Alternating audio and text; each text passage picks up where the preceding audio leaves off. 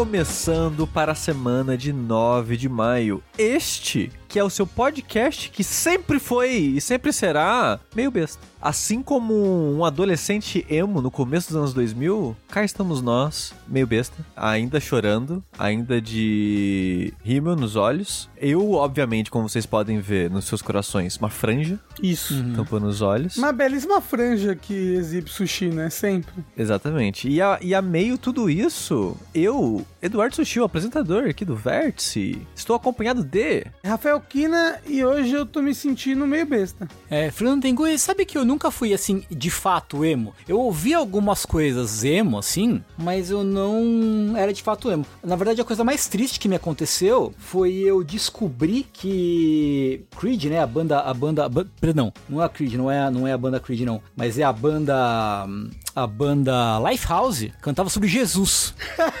Mas Creed também. Cre- Não, Creed também, mas Creed eu já sabia já, eu acho. POD também, fica, fica a informação. Ah, POD eu não, eu não cheguei a ouvir muito, não. Mas é, fica aí a minha, a minha hum, revolta. Ó, eu queria fazer uma confissão aqui também, tem gosto. Eu não era emo também, não. Eu era trevoso demais pra ser emo. Você era gótico. É, eu, eu não, porra, que emo. Eu vou, vou ouvir música emo aqui agora. Eu tô ouvindo música triste de verdade aqui. É. Entendeu? Eu, eu, também, eu também nunca fui emo, não. Eu achava emo era coisa de viado, não podia ser emo. E, Tinha isso, e, né? E, aí, e aí eu não gostava de emo, não gostava. Falava, emo, tô fora, eu só ouço é, músicas de anime. É, o mais curioso é pensar que quem era emo ainda é emo, né? Tipo, segue o André aí sendo emo, segue o Mizanzuki sendo emo, Corra! sendo emo, Caio Corraine, o Slash Rick. entendeu? O Rick, eu acho que não era emo, é não. emo, é. Mas ele, ele. Ah, no meu coração ele é. Entendi. Não, o Rick, o Rick na- nessa fase ele era mais hard rock, ele É. era o cara do Guns N' Roses e bebidinha, porra. Slash Rick. Eu, eu achava que, que ele gostava muito de Mega Man. Provavelmente gostava também. Eu acho que o Rick, um dos jogos favoritos dele é o Mega Man 2, poxa. Mas uma coisa que a gente gosta de fazer aqui também é gravar esse podcast aqui, que é o Vértice, que como vocês podem ter percebido já, este é um programa de número ímpar, ou seja, hoje a gente vai falar de notícias, do que tem acontecido, é, pra, de onde o mundo veio, pra onde o mundo vai. E todas essas coisas. A gente vai falar sobre notícias de tudo. Tudo do mundo. É, Exato, tudo, tudo. Exceto videogames. É, nossa, se prepara pra mais tristeza ainda então, né? Não, que é isso? Videogames são só alegria e felicidade. Para com isso, gente. Não, é que você falou que é notícias de tudo, não ah, só é, videogame. verdade, verdade, verdade. É, porque se, se, se as notícias estão tristes nos videogames, se prepara para as notícias fora deles. Nada, no videogame só É. tem felicidade. Vai lançar Assault and Sacrifice aí essa semana. Vai ser que foda. não responderam meu e-mail, os filhos da puta. Mas Pelo menos o jogo não tá tão caro, né? Mas o que não é caro também é apoiar a gente. É verdade? Caso Não. você queira ajudar a jogabilidade a continuar existindo, a gente continuar gravando esse podcast, a gente colocar comida na mesa e energia elétrica na- nas lâmpadas, é, você pode fazer isso apoiando a gente através da- das nossas campanhas é, de financiamento coletivo ou dando sub na Twitch. Então você pode ajudar lá dando seu Primezinho ou, ou assinatura tradicional na Twitch. Você pode ajudar a gente no PicPay, no Patreon, no Padrim ou aonde você achar melhor com a quantia que ele for possível, cabível ou interessante. Ou, quem sabe, só ajudar a espalhar a palavra, que isso já é algo que ajuda muita gente. Inclusive, temos aqui alguns nomes de apoiadores especiais aqui entre a gente. Por exemplo, o Thiago Barreto. O Adriano Guimarães Soares O Igor Barros. e o Caio Fabrício Coutinho. Muito obrigado vocês e todas as outras pessoas que apoiam a gente aí mês após mês ao longo desses o quê? Seis anos? Mais? Nossa, mais de seis anos já, né? Sete anos, né? É, qua- esse ano vai fazer dizer, sete anos. quase sete anos. Rapaz. Loucura, loucura completa, né? É muito tempo. E, de novo, muito obrigado a todo mundo que apoia a gente. Mesmo apesar dos pesares, né, da economia brasileira aí. Uhum. Vocês seguem firme e forte apoiando a gente. Muito, muito, muito obrigado. Ó, e se você gosta mesmo, mesmo assim, gosta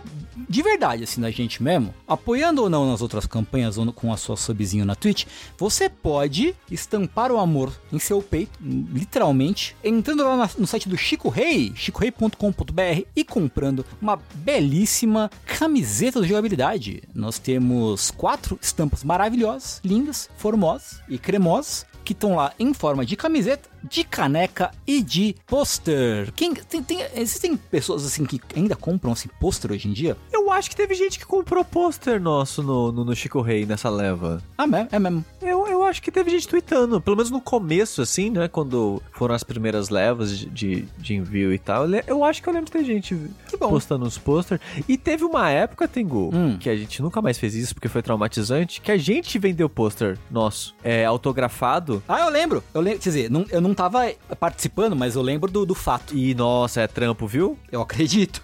Acredito Então, pra a caralho. gente- E na mudança eu achei uns cones com pôster ainda, com vários pôsteres, na verdade. Olha É só. algo que a gente pode fazer um, um- um leilão beneficente aí depois É, ó, da história do jogabilidade. A gente, né, quando a gente for, fizer o nosso, for fazer o nosso próximo é, jogabilidade encontro, a gente leva e tá, faz tipo um. um- como é que chama? distribui, né? Joga pra Toma. cima. Como é que é o bagulho que você. É... É, Silvio Santos. Não, não, não, não. Tem é, tipo um bagulho de santo assim. É, Um alguma coisa Maria. santo? Sei lá, quando você joga o bagulho pra cima. Ah, a Ave Maria. Cheia de graça. É isso. Sei lá. Faz assim, lá, taca pra cima e as pessoas pulam pra tentar pegar. É usando nas alturas que chama. Isso, Rosana, grande Rosana, Dona Rosana. Mas quem sabe a gente faça algo com esses pôsteres aí, é, acompanha a gente ao longo dos próximos seis anos aí pra descobrir. Mas enquanto esses seis anos não passam, vamos aproveitar aqui e falar das notícias dos últimos 15 dias. Olha, vou te falar uma coisa, uma coisa sincera aqui, Sushi. Tem algumas notícias que parecem que estão durando seis anos, assim. É Olha. verdade. Sinceramente. Eu concordo. Mas vira e mexe, Tengu. É, sempre tem essa, né? Sempre tem a notícia que ela não quer morrer. É. Ela volta por seis meses e é isso. A gente meio que convive com ela é, por é? esse tempo. Eu, eu não lembro o que tava acontecendo. Eu lembro que teve uma época. Rumor de Silent Hill. É, não, é só, o rumor de Silent Hill ficou, tipo, mais de ano acompanhando a gente. Não era toda semana, pelo menos. O André acreditando em todos, coitado. Um bebê. Ah, tá. Mas enquanto a gente não chega nessas notícias que não querem morrer, vamos aqui para uma notícia de alguém que quer não, não morrer, mas quer se livrar de algo, né? Quer Hum. encerrar algo aí. Que é a notícia que meio que deu uma chacoalhada na internet semana passada, né? Que foi a Embracer Group comprou a basicamente toda a Square Ocidental. Isso é muito louco. Socorro. E o mais louco é o preço, porque essa compra foi de 300 milhões de dólares. É quase o mesmo valor que a Sony pagou só na Insomniac. Uhum. E bem menos do que a Sony pagou na Band. Vamos relembrar ou lembrar o que que a Embracer comprou. Você falou assim, ah, a, a Embracer comprou, né? Lembrando que a Embracer é uma empresa que compra coisa pra caralho, né? Ela comp- comprou vários estúdios no- no- no- na história recente aí. Ah, o nome da empresa é Embracer, né? Tá, tá esse nome aí por um motivo, Uhum. né? Que ela quer abraçar todos. Mas rapidinho, só falando dela, por 5 segundos. Isso. É, as pessoas já devem estar acostumadas a falar que, tipo, ah, a THQ Nordic comprou esse estúdio, a THQ Nordic comprou aquele estúdio e por aí vai indo. A Embracer Group é a empresa mãe da TH THQ Nordic, e todos os estúdios que ela comprou. Hoje em dia é a empresa mãe daquela Future World, é a empresa mãe da Gearbox, que por sinal, Future World vai mudar o nome pra Gearbox agora. Olha só. Por causa dessas compras todas, eles acabaram transformando a Future World em Gearbox. Então, tipo assim, eles passam o rodo em tudo, assim. Se você olhar a, a wiki desse, dessa, dessa parada, é, sei lá, é uma lista interminável de estúdios, assim, que eles foram comprando ao longo dos últimos, sei lá, oito anos, seis anos aí que eles começaram a comprar pra caralho os estúdios aí. É, então, vamos ver aqui no detalhe quem que a Embracer Group comprou que fazia parte até agora da Square Enix. Porque a Square Enix, há uns talvez 10 anos por aí, um pouco mais, comprou uma série de, foi comprando uma série de estúdios ocidentais em uma época que o mercado japonês sentia necessidade de abrir mais, né? De estar de, de tá mais presente no mercado global e não só uma coisa tão focada na coisa do, do Japão, né? Então ela comprou alguns estúdios, agora meio que ela, ela enxotou, eh, soltou todos pela, pela privada, né? Isso. Então, tá e, e- e como nós falamos, por um preço que parece muito baixo, né? Sim, sim. O- sim. Ela deu esses estúdios, quase que parece. Porque, como o Tengu vai falar agora, e vocês vão ver, são estúdios grandes e mais do que grandes, eu diria, são, são estúdios que têm IPs muito grandes, né? Dentre eles, Crystal Dynamics, Eidos Montreal e a Square Enix Montreal, que, dentre outras coisas, também cuidam das IPs, né, das- propriedades intelectuais de Tomb Raider, Deus Ex, Thief, Legacy of Kain. Mas fora esse, mais outros 50 IPs aí, sabe? Tão, É, tão não, tem grandes. Gex, grande Gex. Porra, Porra. no meu coração é grande, tá bom?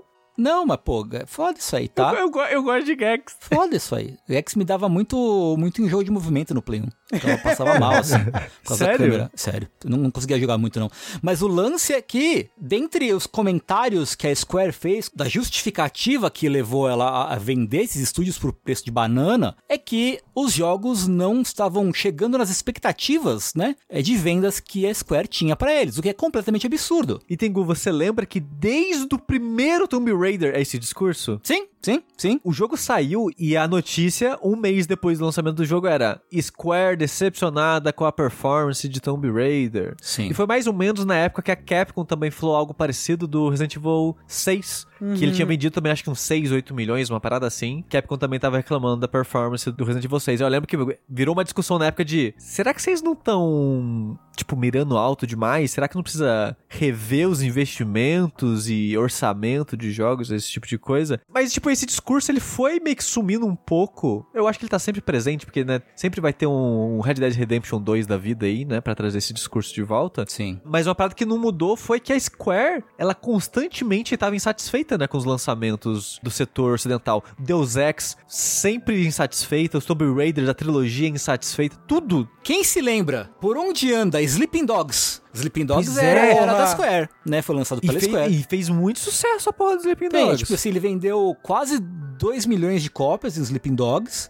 Tomb Raider vendeu 3 milhões e meio de Ah, cópias. né? E o Hitman, o primeiro Hitman desse reboot aí que saiu pela Square também, 3,6 milhões. E aí foi um ano em que a Square também teve prejuízo na, na sua operação de modo geral, e ela meio que tacou a culpa do prejuízo nesses lançamentos que supostamente não foram tão bem quanto o, o- o- ela queria, né? É, inclusive, duas coisas que não, não agradaram a Square recentemente. Uma, tudo bem não ter agradado porque foi ruim mesmo, e a outra foi boa e eu fico triste que não tenha agradado, foram os jogos da Marvel, né? O, teve o jogo dos Vingadores, que realmente é ruim, mas teve o jogo do Guardiões da Galáxia, que foi ótimo, é muito bom o jogo, eu gostei bastante. Fico triste porque a equipe que fez ele merecia mais amor, sabe? E quem sabe mere- que receba agora, né? Porque a, a Embracer, no geral, os jogos que, que os estúdios dela costumam lançar, principalmente os que estão no braço ali da THQ Nordic, não são jogos de investimentos colossais, né? Talvez você diria que eles nem sejam AAA necessariamente,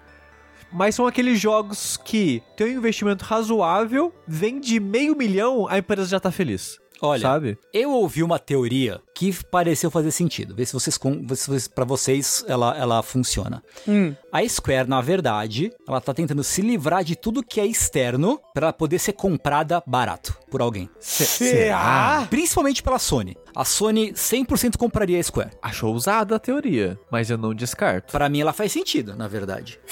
Faz, mas eu espero que não. Ah, eu também, na verdade. Quanto mais você se- é, solidificar vários estúdios debaixo de um bagulho só, a tendência é ficar essa merda, né? É, porque a tendência do monopólio é acabar com toda a felicidade, né? Exato. É uma teoria aí, é, se, se o Andrezinho estivesse aqui, ele já estaria com o chapéu de alumínio dele acreditando nisso, com, certeza. toda a força. Conto com o apoio do André quando ele, se porventura ele for ouvir esse, esse verso depois, eu conto com o apoio dele. Mas olha só, eu fico feliz por essa aquisição. Uma coisa que eu fico feliz é que tem IPs aí que eu gostaria muito de rever, que eu gostaria muito de ver um remake, um remaster, um relançamento, pelo amor de Deus, de Legacy of Kain, sabe? Sim. Por exemplo, que é um jogo maravilhoso. Ou até mesmo do Gex, né? Como a gente tava falando, melhor IP de todos os tempos. Pô, Cadê? Eu quero, clássico. quero mais Gex, Enter the Gecko, na minha vida. Sabia que o Gex é o único jogo em que você pode atirar no Bubsy? É? Porque tem tipo um minigame de você atirar em sombras e tem uma sombra que é claramente do Bubsy.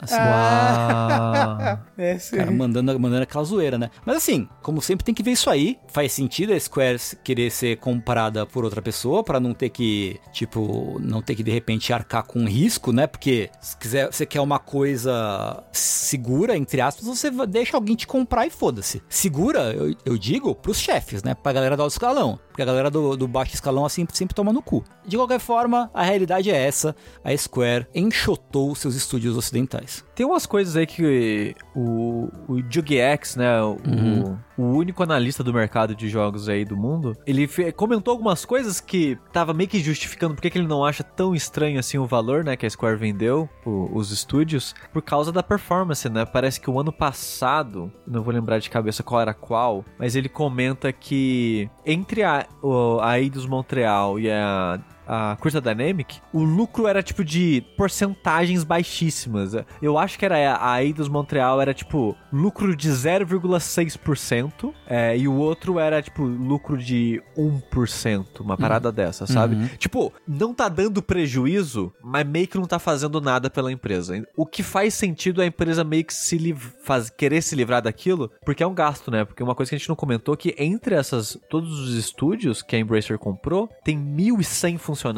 É bastante gente pra você manter empregado, né? Uhum, uhum. E aí são estúdios que eles não estavam lançando muitos jogos. Eles no começo lançaram um bocadinho e depois freou bastante, né? É, como, não sei o que exatamente aconteceu pro desenvolvimento ser conturbado. Eu sei um pouco do Deus Ex, o Human Revolution, o segundo Deus Ex aí da, dessa fase, é, já com a Square, que ele teve um, um desenvolvimento conturbado por parte de produção da, da Square. De meter o bedelho.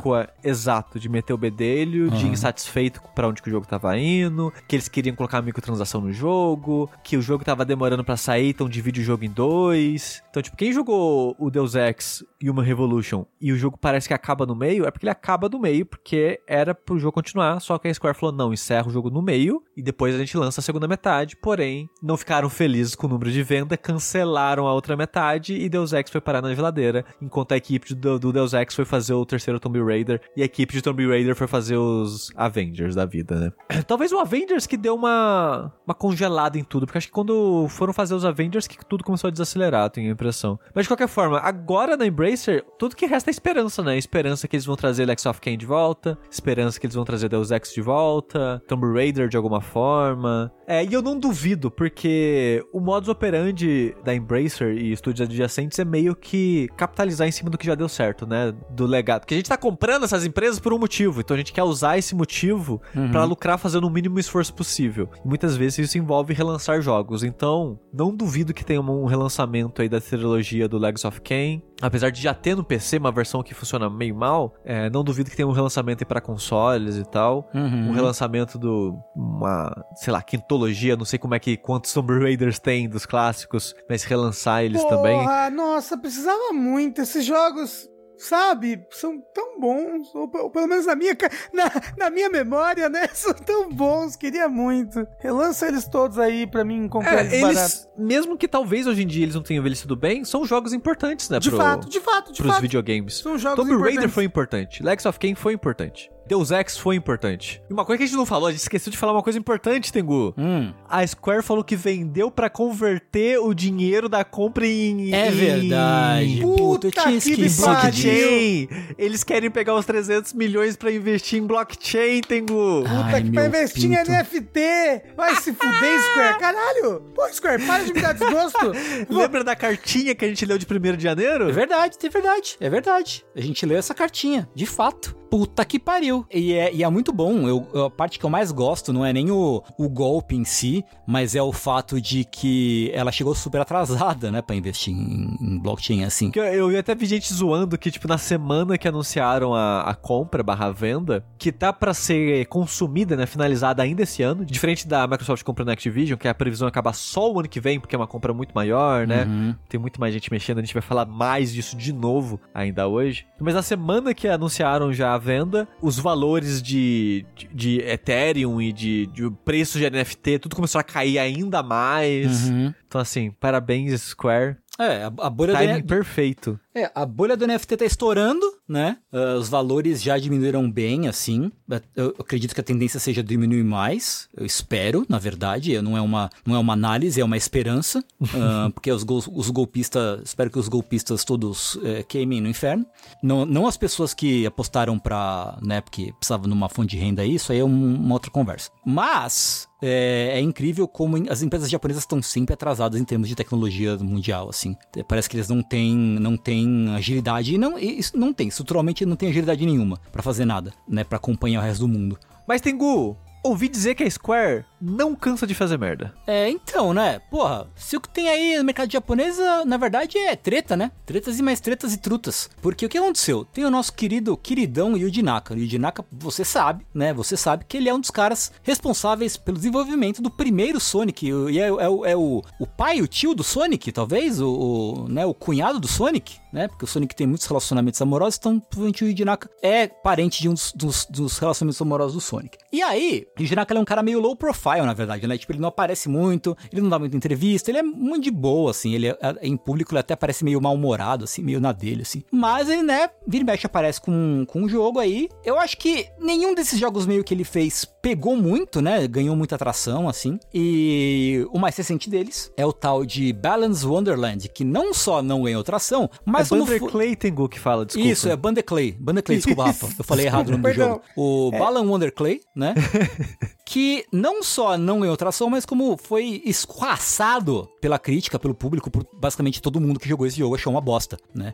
É, e aí meio que a galera ficou, puta, mas caralho, como, como assim? O que, que aconteceu, né? Tipo, a gente esperava pouco, mas não tão pouco, né? Porque não é nem que o jogo ele era ruim ou desinteressante, ele parecia incompleto, né? ele parecia quebrado, né? Sim, parecia que faltava coisa, né? Parecia é. um protótipo, né? Um alfa, sei lá. É, eu vi um, uma, um cara que platinou Balan Underworld, fez 100% do jogo analisando ele, e é louco que é um jogo que a história inteira dele, e é uma história interessante, se você for ver, tá numa novel. A parte que você tem que comprar tá num livro. Porque dentro do jogo eles tiveram a decisão louca de não ter nenhuma fala. Então não tem como explicar a história louca lá, lá, lá Square Enix, sabe? Não tem, ah, o coração, ah, as blá blá blá, esse lugar mágico e fantástico que é o, o teatro. Não, não, não tem como explicar. Então só tem umas cutscenes estranhas, as pessoas dançam e você não sabe porquê, e a menina morreu, atropelada. Caralho, a menina você... morreu! Como assim? E aí, e aí você entende, aí na novel explica tudo certinho, e aí, e aí o jogo faz sentido, só que parece que tem que ler um livro à parte. Incrível. Que meio que conta a história do jogo. Não deu tempo deles colocar no jogo é, fala. o textinho.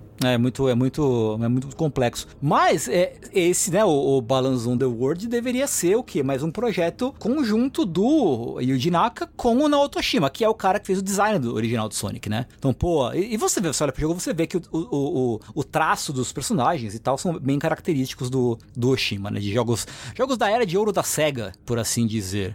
Então, o que aconteceu é que o Yuji Naka simplesmente botou a, bron botou a bronca no trombone. Isso. Porque é, ele fez uma thread no Twitter, assim, abertamente para qualquer um ler, que ele tava num litígio com a Square estava processando a Square por causa do desenvolvimento do jogo. E porque ele foi retirado da direção do jogo, é, em alguma parte do desenvolvimento, né? Meio que fizeram um motim e tiraram ele do, do desenvolvimento, tiraram ele do papel de, de diretor, basicamente porque ele estava querendo consertar vários problemas, né? Do, no ponto de vista dele, né? Como ele, como ele conta a história. Ele queria resolver, fazer o jogo mais polido, mais menos problemático, que fosse mais divertido, funcionasse melhor, mas a Square e a empresa que desenvolveu o jogo jogo de fato, que é a Astes, né, um estúdio chamado Astes, ele é, é, tipo, tava ficando tipo, ai, caralho, para de, para de querer. É tipo na sala de aula, quando tem, quando você não quer que o aluno CDF pergunte pro professor assim, mas professor, professor, você não passou lição de casa ontem não, né? E aí o cara fala, ah, foi meio, meio, mais ou menos isso, assim, né? Estúdio Astes, é, as coisas que o Yuji Naka estavam pedindo, né? De melhorias e tal, estavam supostamente afetando o relacionamento da Square com o, esse estúdio, né? E aí meio que a galera organizou um motim, aparentemente eles queriam só lança essa porra logo e, e foda-se, tiraram ele, meio que expulsaram ele da direção do jogo. E aí ele ficou puto e tava com esse, essa batalha legal contra a Square Enix. E aí meio que foi uma coisa em, em, várias camadas. E ele falando ativamente que a Square não se importa com os fãs. Que a Arzest, que é, que é essa empresa e estúdio também não se importa. Porque eles davam, né, eles, eles mandavam build com bug e não resolvia, não resolvia os bugs que o pessoal da, da Square apontava e tal, né. Eles mudaram coisas sem avisar ninguém e meio que foi passando e o, e o foi ficando puto. É, então, pelo menos um pouco explica a, a, a qualidade baixa do jogo, né. E ele também pede desculpas por pelo jogo ter saído ruim e tal. Acho que a verdade, a gente nunca vai saber o que o jogo seria. Tem gente que diz, eu vi alguns comentários da galera dizendo que, ok, mesmo que o jogo era fundamentalmente ruim e nunca ia funcionar, não sei, nunca saberemos. Mas ele quis se redimir aí, né? Porque ele saiu sujo né, do jogo, com o nome sujo, porque todo mundo achou que era um projeto dele, que Sim, ele sim. foi ele que dirigiu ali e guiou até o final, né? Uhum. E eu tenho a impressão que ele- o que ele quer fazer é tirar o dele da reta. Também, É, nisso também. daí. Com certeza, né? Mas nunca saberemos. Aventuras na, na indústria japonesa e a Square Enix fazendo merda pra variar. Mas, Rafa, falando em velharia, Falando em velharia, eu quero falar aqui sobre mim, né? Sobre eu mesmo. Não, é. Falando em velharia, sushi. você- velhoria. Falando em velharia, sushi, você não vai acreditar no que eu vou te contar agora. Ah, Mas o Brasil foi invadido por um animal que ele tem o poder, o poder do heavy metal. Uau. Ele é o Evil Papagali, louro. Louro quer biscoito. louro que é biscoito. Isso. He's got the power of deferation. You feel the pain is dedication. Entendeu?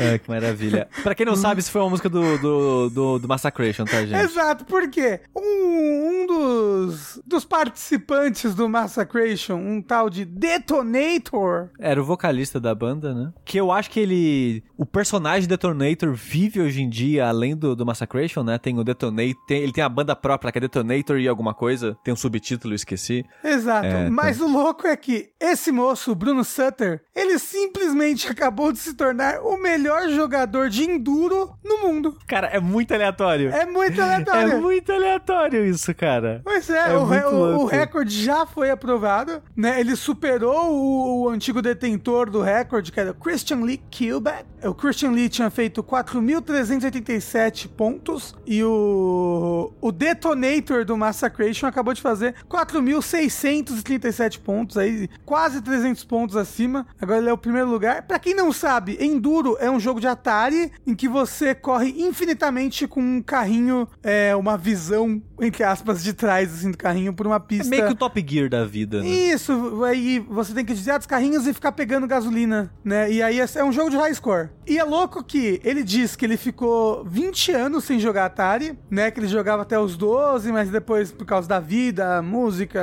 Hermes e Renato, ele não jogou. E aí, em 2020, talvez por conta da pandemia, talvez, Talvez. ele tirou o Atari, botou na sala, foi jogar, ele ainda jogava bem, e agora ele é o detentor do recorde mundial, o melhor jogador do mundo de enduro. Eu fico ó, é pensando a, a lógica por trás de vou jogar um videogame, nossa, eu gostava do Enduro. Aí começou a jogar Enduro e vou ser recordista de Enduro. E é isso. E o interessante é que, né, pra ser aceito pelo Twin Galaxy, que é onde esses recordes são, né, verificados e tudo mais, a partida tem que ser gravada completa usando o equipamento original. Tanto que na matériazinha tem a foto dele, né, jogando Atari na sala dele é. e tal. Um dia, ô Sushi, a gente vai estar assim, Sushi. Vai ter, vai ter uma nova pandemia, dessa vez de um vírus que pega pelo beijo. E a gente vai estar preso em casa, porque a gente tem muito, be muito beijo. a gente tem muito medo de sair na rua e pegar essa nova pandemia. E aí vai ter Porque uma a gente notícia. beijando todo mundo, É, né? Pois é. E aí vai ter a notícia lá, tipo, é... Eduardo Fonseca, o eterno sushi do jogabilidade, acabou de se tornar o melhor jogador de Dark Souls 1 no mundo, né? Você retirou o seu empoeirado PlayStation 3. O que é o melhor jogador de Dark Souls, eu não sei, mas a gente vai descobrir daqui a 20 anos. É o jogador que mais consegue é,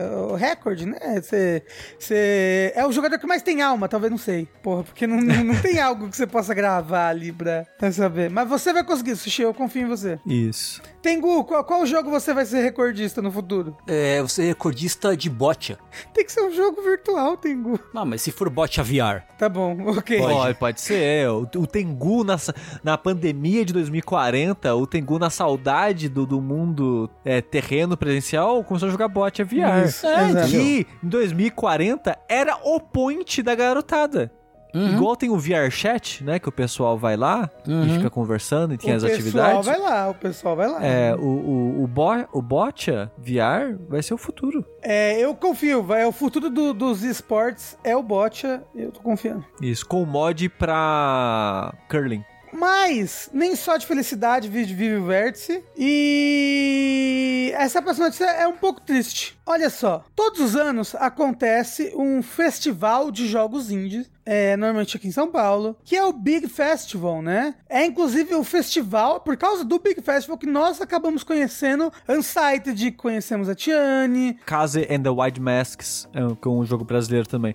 Primeira vez que eu vi foi num Big. E é um festival muito bacana, porque é um festival que era gratuito, né? E tudo mais. E a minha notícia é justamente isso: era gratuito. O Big Festival, Exato. a partir desse ano, aparentemente, talvez ano que vem volte, não sei. Mas o Big Festival 2022 será pago. E ele vai acontecer na São Paulo Expo, né? O, é, ele vai voltar a ser presencial, né? Após dois anos de pandemia, ele vai voltar a ser presencial. Mas agora ele volta sendo pago, com valores a partir de R$ 46,40, o que do grátis por 46 é um salto. Felizmente não é tão caro quanto, sei lá, uma CCXP da vida ou, ou coisa do tipo, uhum. ou até mesmo a BGS. Uhum. Mas, né, de, e de grátis pra 40, que o Rafa falou, é um salto, porque o Big ele era muito convidativo meio que pra família, porque eu achava muito legal isso quando ia no Big, porque era muito, tipo, mãe com filho pequeno e, e pessoas de todos os, os ramos da sociedade aí frequentando lá e conhecendo jogos e tudo mais. E era algo que eu achava muito legal legal, porque tinha palestras, então você podia frequentar, frequentar as palestras e descobrir mais é, sobre ou esse hobby que você gosta tanto, ou caso você queira estar tá interessado em seguir carreira nisso, você tinha ali umas informações para tentar começar a correr atrás e coisas do tipo. Disponível, né, para tudo e todas.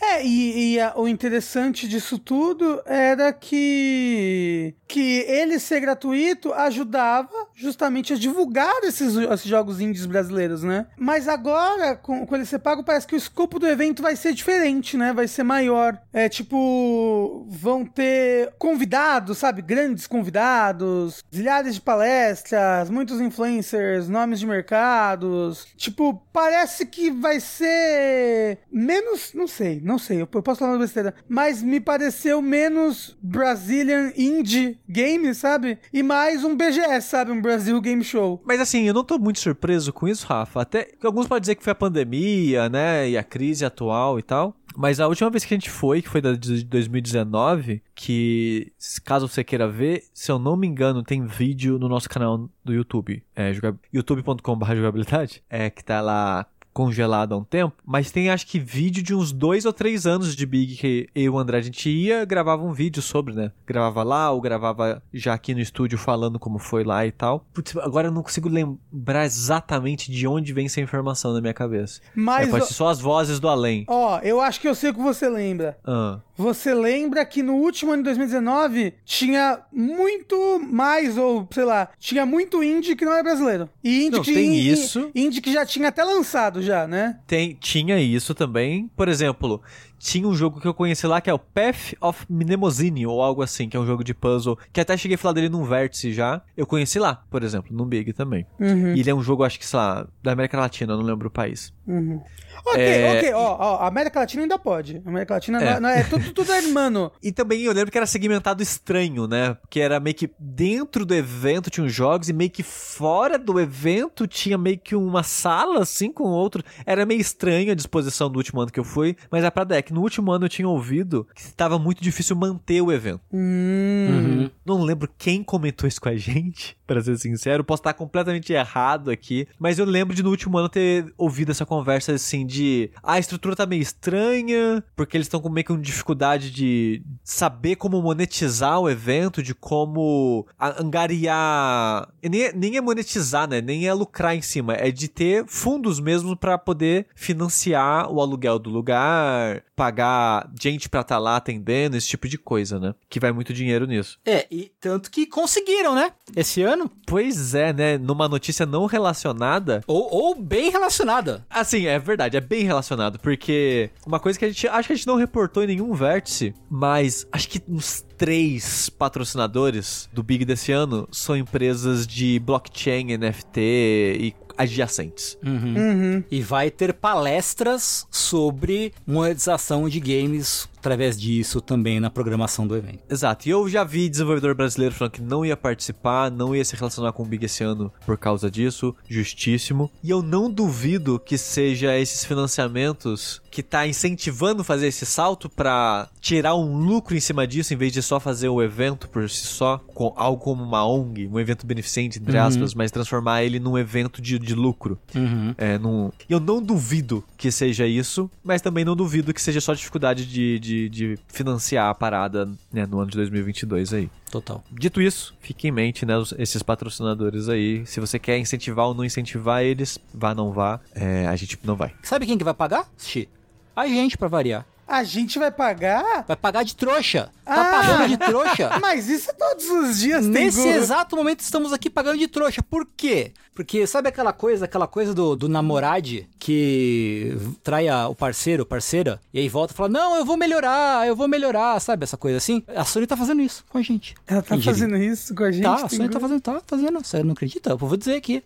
Porque um rapazinho, né, chamado Garrett Fredley, ele anunciou, através do Twitter dele, que ele entrou na, na PlayStation, né, na posição de é, engenheiro de, de construção, que ele fala Senior Build Engineer, né, um engenheiro de construção sênior. Ele faz várias rampas de acesso a idoso, né? Lá na Isso. Sony agora. Isso, né? E ele é, segundo ele próprio, né? Ele é um- uma das primeiras contratações que a Sony faz, num chamado, num novo, né? Time de preservação da Sony. Preservação do quê? É, às vezes a preservação do dinheiro da, da empresa. É. é. O lance é que, supostamente, ele é um cara que ele trabalhou muito no mercado de jogos para celular, né? Anteriormente. E, ah, numa postagem do LinkedIn que ele fez, ele diz que essa equipe de prevenção que a Sony tá montando seria para garantir que a história de nossa indústria não seja esquecida, né? Então, assim, é. Sei lá, né? Ele falou, não, que preservação de jogos eh, sempre foi uma paixão, paixão de carreira dele, né? Ah, e que ele tá entrando pela primeira vez numa equipe grande responsável, numa equipe de uma empresa grande, melhor dizendo, que seria responsável ah, pela, por, por manter a história dos videogames, que é um problema muito sério, né? A gente já falou várias vezes aqui. Por exemplo, um exemplo mais recente que a gente comentou é o do PlayStation 3, né, que praticamente não está disponível né, nos, nos novos planos da PS Plus aí e tal. É, pra gente não vai estar disponível, porque ele só tá para quem tem o, o plano de streaming e, e, e No por aí Brasil vai. não vai né? ter. É, e o, plano Né? de, e o plano de streaming não vai ter no Brasil. Exato, exato, né? Então, assim, assim, legal, né? Huge if true, né? Gigante se for verdade. É tipo, tipo, verdade é, o que eu espero é que a Sony não esmague os sonhos desse pobre coitado, porque ele Verdade, digo no sentido de se eles realmente vão fazer isso, Aham, eles sim, realmente sim. têm uma, uma preocupação séria a respeito de preservação de jogos, porque até o momento não parece, né? A Não. gente, a gente acompanhou aí a, a trajetória da Sony, ah, o PlayStation 5 com, né, sem muitas opções de, de retrocompatibilidade. Retro- Retrocompatibilidade nunca foi um- um- um- uma prioridade pra Sony, né? A gente sabe. Assim, Até- eu acho que Ah. na época do Play 2 era, sabe? Não, claro. É, o Play 2 e o Play 3 Pô, era. até o Play 3, né? Eles E botaram o hardware do Play 2 dentro do Play 3, É né? verdade, é verdade.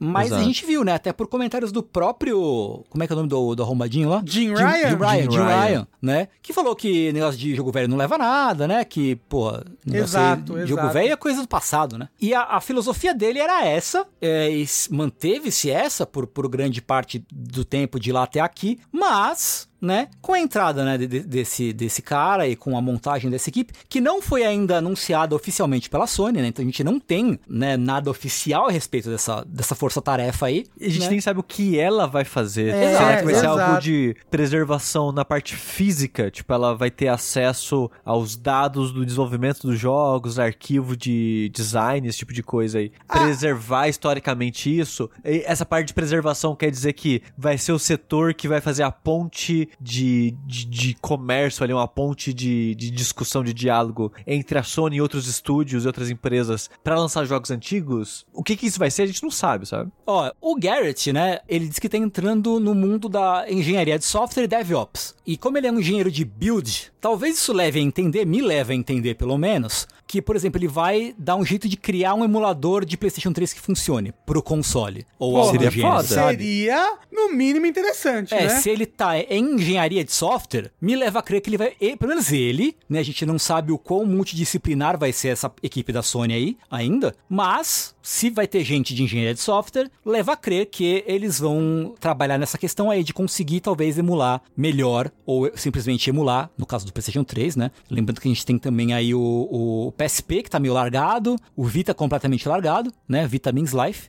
Vamos então esperar que a Sony faça um trampo minimamente decente, eu, eu acho. Mas se por um lado a Sony faz uns dá, dá passos para um sentido assim maneiro, né? Como é o caso dessa possível equipe de preservação aí. Por outro, ela dá uns passos meio esquisitos, assim, né? Uma, uma coisa assim, né? uns, uns, uns tropeços. Uns trupicos, né? Porque o que aconteceu? Então, assim, a Sony é, está pedindo para desenvolvedores que vão ter seus jogos disponibilizados na PS Plus, jogos esses que vão custar mais do que 34 dólares, né? Uma medida interessante aí, que eles tenham demos, demos jogáveis e demos que tenham duas horas de duração e que fiquem disponíveis por pelo menos 12 meses para os assinantes da PS Plus. E que seja lançado numa janela de três meses depois do lançamento do jogo, né? Até É. três meses. Isso. Eu fiquei um pouco confuso com essa notícia. Hum. Hum. Então, o que ela tá falando é, todos os jogos que ela der na Plus, é isso? Não, não, não, não, não, não, não, não. Se o jogo lançar na PSN e ele na... custa hum. mais de 34 dólares, hum. ele precisa ter um demo para quem for assinante da PS Plus, entendeu? Ah, nossa, que estranho! Então, é, é, como se fosse, olha, você, o seu benefício, um dos seus benefícios, né, para você assinar a Plus Shibrubbles aqui nova, é que todos esses jogos vão ter demos de duas horas de duração. E de, de,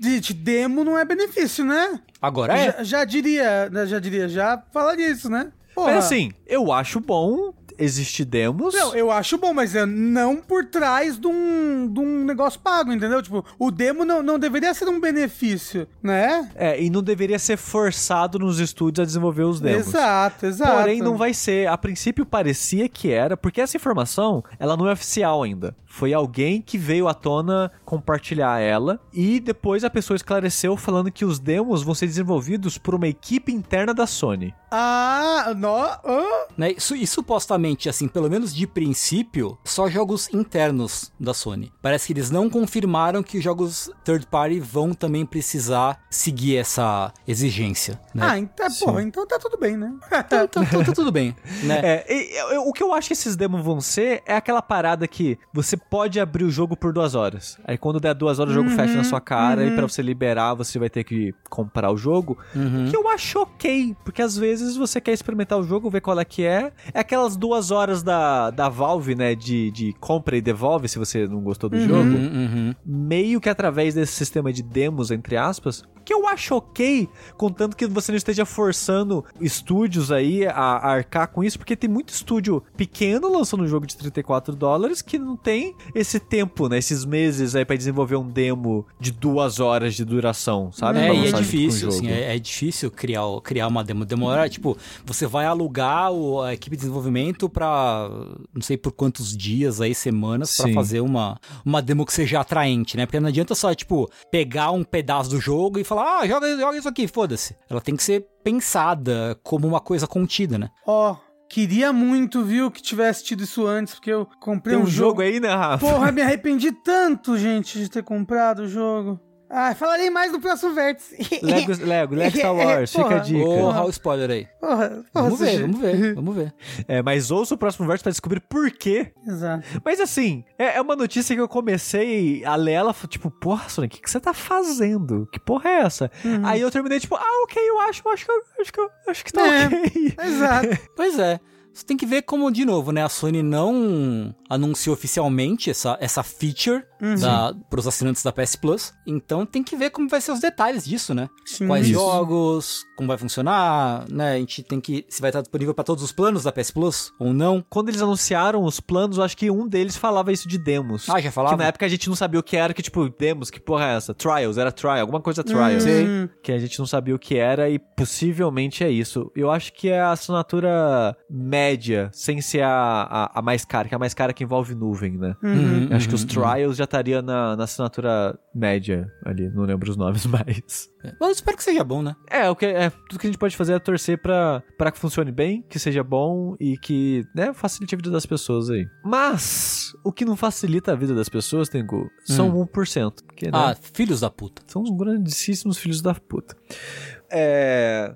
E uma coisa que tem acontecido envolvido ricos e... envolvendo ricos e acionistas aí há um bom tempo, e a notícia que, que não quer morrer, é a compra da, da Activision Blizzard pela Microsoft. Uhum. Que desde que anunciaram né, a, a- a existência da tentativa dessa compra, um monte de gente já falou: ih, os acionistas não vão querer, porque vão achar que vão estar perdendo dinheiro pelo preço que a Microsoft está pagando pelas ações. Ou, ah, não, algum órgão regulamentador dos Estados Unidos vai falar que não, porque é um monopólio. Ou, ou isso ou aquilo, né? As pessoas foram citando, né, dizendo vários motivos de pelo qual não daria certo essa transação aí. E ao longo desses meses todos, que foi o que em janeiro isso, começaram-se processos, terminaram-se processos, começaram muitas coisas, né? Mas uma das coisas que encerraram agora foi a aprovação dos acionistas da Activision Blizzard. Como eu comentei, uma das coisas que as pessoas falaram, olha, talvez os acionistas não aceitem. Se eles não aceitarem a compra, ela não vai acontecer. E 90, e é muito engraçado como a notícia separa isso, e faz sentido, mas é engraçado.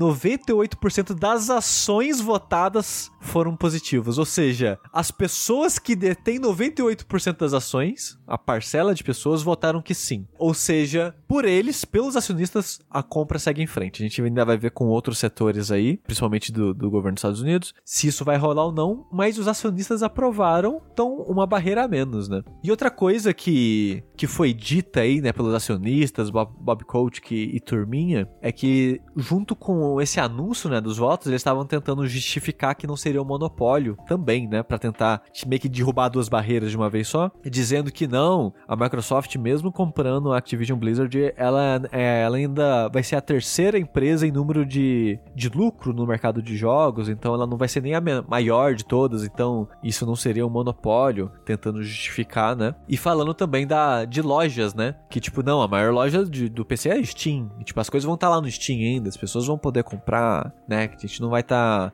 segmentando isso de uma maneira exclusiva nas lojas da Microsoft ou coisas do tipo. Mas uma outra coisa interessante que aconteceu, e eu confesso que eu não entendo 100% do porquê isso está acontecendo, é a prefeitura de Nova York, da cidade de Nova York, nem é o, sei lá, o, o, o, o, Estado. govern- o governador estadual é de Nova York, não, é a cidade de Nova York, está processando a Activision Ah, Uhum.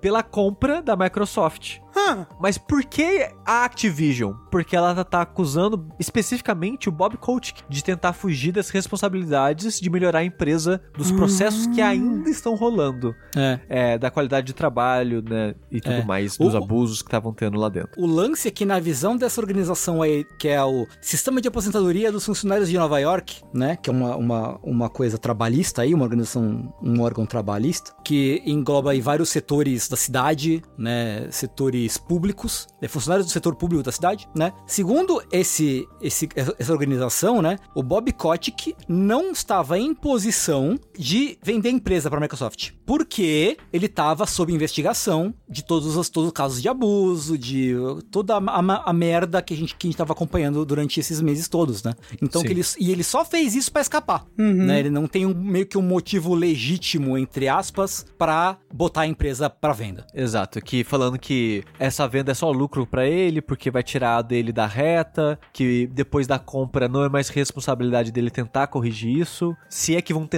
corrigir isso, porque tem medo de colocar por debaixo dos tapetes depois, né? Que não, que não é mais, agora é Microsoft, tá tudo certo, né? Porém, ele ainda vai ser, né, uma pessoa importante e relevante dentro da empresa, tentando esquivar de todos é, essas histórias. E acusa ele também de manipular os acionistas Uhum. e as ações da empresa em prol dele. E esse é um processo que eu acho que a gente já comentou, de que, tipo, acha que na semana anterior é, do anúncio da compra, várias pessoas próximas a ele compraram várias ações da Activision, dando a entender que elas Ah. tinham informação privilegiada Aham. da que a compra ia acontecer e possivelmente ia valorizar as ações. Então, os amigos dele, acho que são três nomes que são citados, compraram várias ações. Então, tipo, tem várias paradas do Bob Coach que, assim, relacionado a essa venda, que estão falando: olha, tá errado isso. O cara, ele tá manipulando, ele tá usando da, da, da influência e o poder dele para tentar fugir das coisas e lucrar em cima disso com essa venda.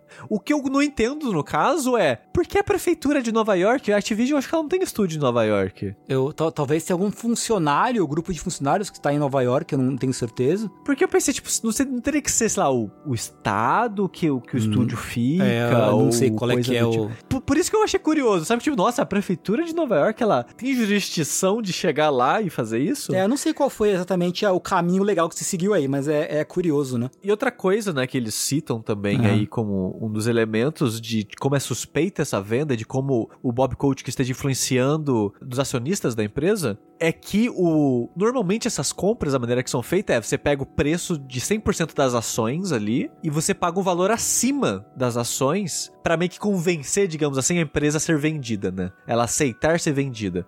E o premium, né, o valor acima que a Microsoft está pagando nessa compra é 1% só. É 1% do valor total das ações. E o governo né, de Nova York tá, tá dizendo que esse é um prêmio baixo demais e que normalmente os acionistas não aceitariam isso, a não ser que eles estejam sendo influenciados ou também estejam envolvidos nisso de alguma forma, também tentando fugir disso de alguma forma e por aí vai. O que faz sentido, todas as acusações, de certa forma, fazem sentido. Eu só achei curioso ter vindo do, da prefeitura de Nova York e quero ver para onde isso aí vai, porque realmente tem muita gente querendo impedir né, essa compra de, de, de, acontecer, o que faz, de novo, faz sentido. Vai, ainda mais se for provado que várias ações foram, foram tomadas é, de maneira consciente para desvalorizar a empresa, para poder isso. vender ela e, e, Ou então. Exato, isso é, isso é ilegal, né? É, exato. Fazer Ou isso. então né, que, que, que o cara tá vendendo a empresa só pra se livrar do problema mesmo, né, e, e não arcar Isso. com a responsabilidade do, dos atos dele. Isso. Não sei se é legal, mas, né, de má fé e talvez dê alguma coisa aí, é, é caso con consigam, né. Eu, eu acho sempre muito gostoso quando essas pessoas se fodem, porém, essas pessoas nunca se fodem, então... Exato.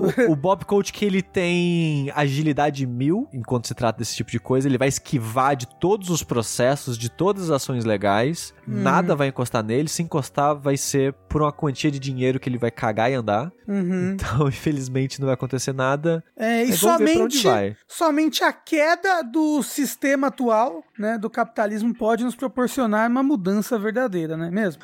Exatamente. Fica a dica. E, e, olha só, teve encontro, né? Vai dar alguma coisa, não sei. Mas teve encontro de alguns grupos de sindicalização com o presidente dos Estados Unidos, né? Esse tempo pois atrás. É, né? E teve Tem... gente de, de, jogos também. Olha só, que participando loucura. Da, das reuniões. Gente de board game também participando. E Loucura. junto, né, o pessoal do, da Amazon também, né? Que, tá, que, que é um, um, sindicato aí que tá lutando pra caralho pra, pra existir. Tava nesse encontro também. Eu torço muito para que isso seja algo que é muito louco, né? Tipo, não, não devia ser difícil assim criar um sindicato, sabe? Não, não, não as empresas não deviam ter tanto poder para impedir isso de, de existir, de acontecer, né? É. Não Nossa, sei, me parece errado. Que loucura, né?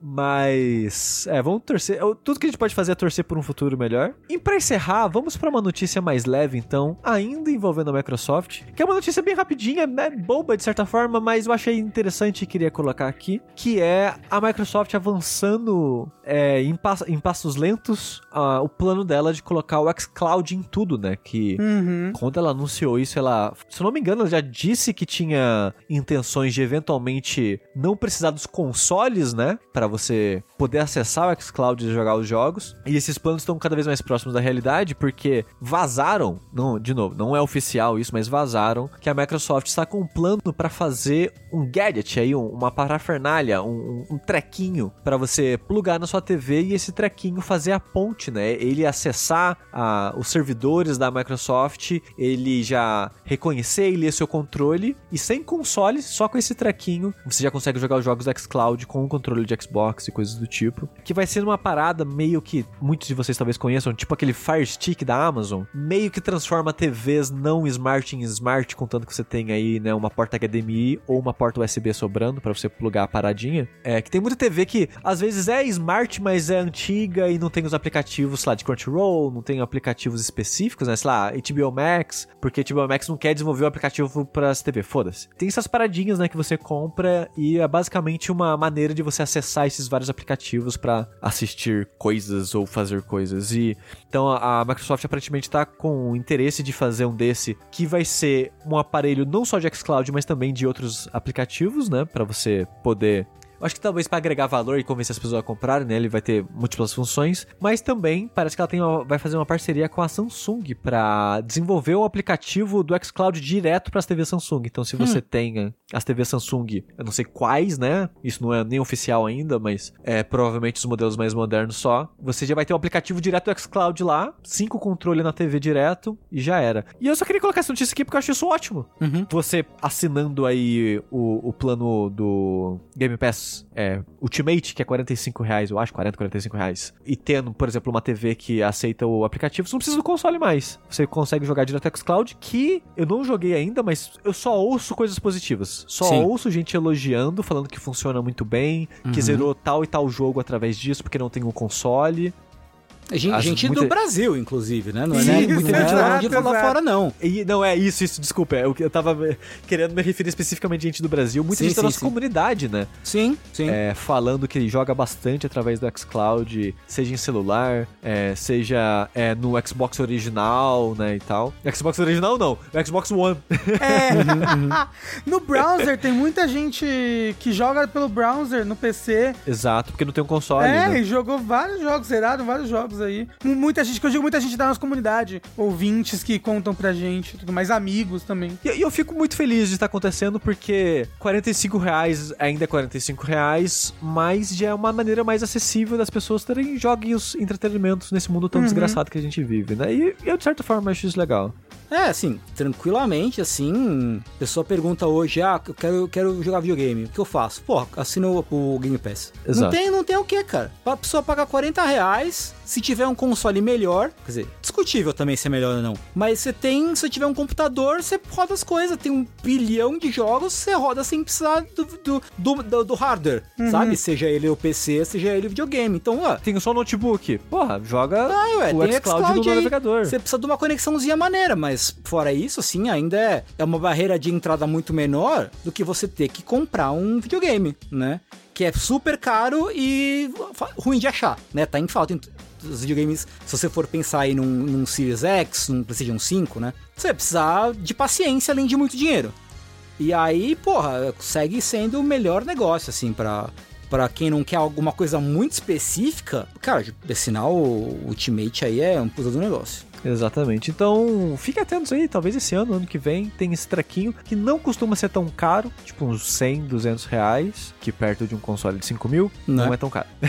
Mas é essa a última notícia do dia. Esse foi mais um vértice de notícias. Eu sei que algumas pessoas têm comentado, tipo, nossa, cadê os vértices de 3 horas? Eu confesso que é um ar fresco pra mim a gente conseguir é, vir aqui e gravar as coisas e falar o que a gente tem que falar. É, Que a gente os quer vértices falar. 3 horas. Os vértices 3 horas foram embora, graças a Deus. É, eu, eu gosto de poder jantar com calma. com a Thalissa depois eu- de gravar, Eu sabe? gosto de poder jantar, sabe? É, Ponto. porque, pra quem não sabe, a gente gravava, tipo, três horas de podcast, às vezes mais, porque tinha ao vivo, aí tem a pausa no meio, aí tem um começo um pouco mais demorado, né, e coisas do tipo. Era quase quatro horas de gravação, acabava meia-noite. A Thalissa, é. coitada, não, tá- não jantou ainda porque tava me esperando. É complicado. Assim, assim, Então, assim, é ó. legal de fazer? É. É. É, legal, é, é é. legal conversar a respeito? É, é. Mas assim, é um bagulho que não é muito, muito praticável, não. Não é muito saudável, infelizmente. Por isso eu peço desculpa, mas eu não sinto muito. E é até algo que assusta pessoas novas de ouvir o programa, né? Ah, será? Não sei, na verdade. Será? Ouve esse, ouve esse programa de notícias aqui. Ah, que legal, quatro horas. Ah, entendeu? É, eu, Pessoas eu já gostaria, eu gostaria de saber, assim, é, quando uma É. pessoa vai, vai, vai pegar um podcast novo, assim. No meu caso é, se eu, que depende do assunto, eu acho. Mas o que, que elas acham em termos de duração, assim? Se, se for mais longo, mais difícil de criar interesse, Ah, se tem- indiferente, tipo, Cê- qual, qual é? Você tem que lembrar que os Zoomers, eles, eles assistem tudo em 2x, É verdade. né?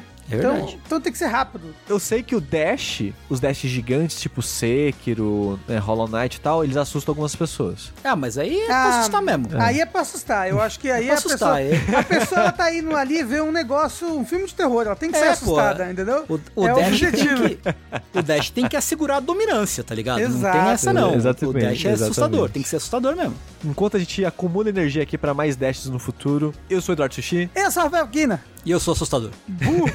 e a gente se vê semana que vem no próximo Vértice de Joguinhos. Tchau, tchau! Tchau. Tchau!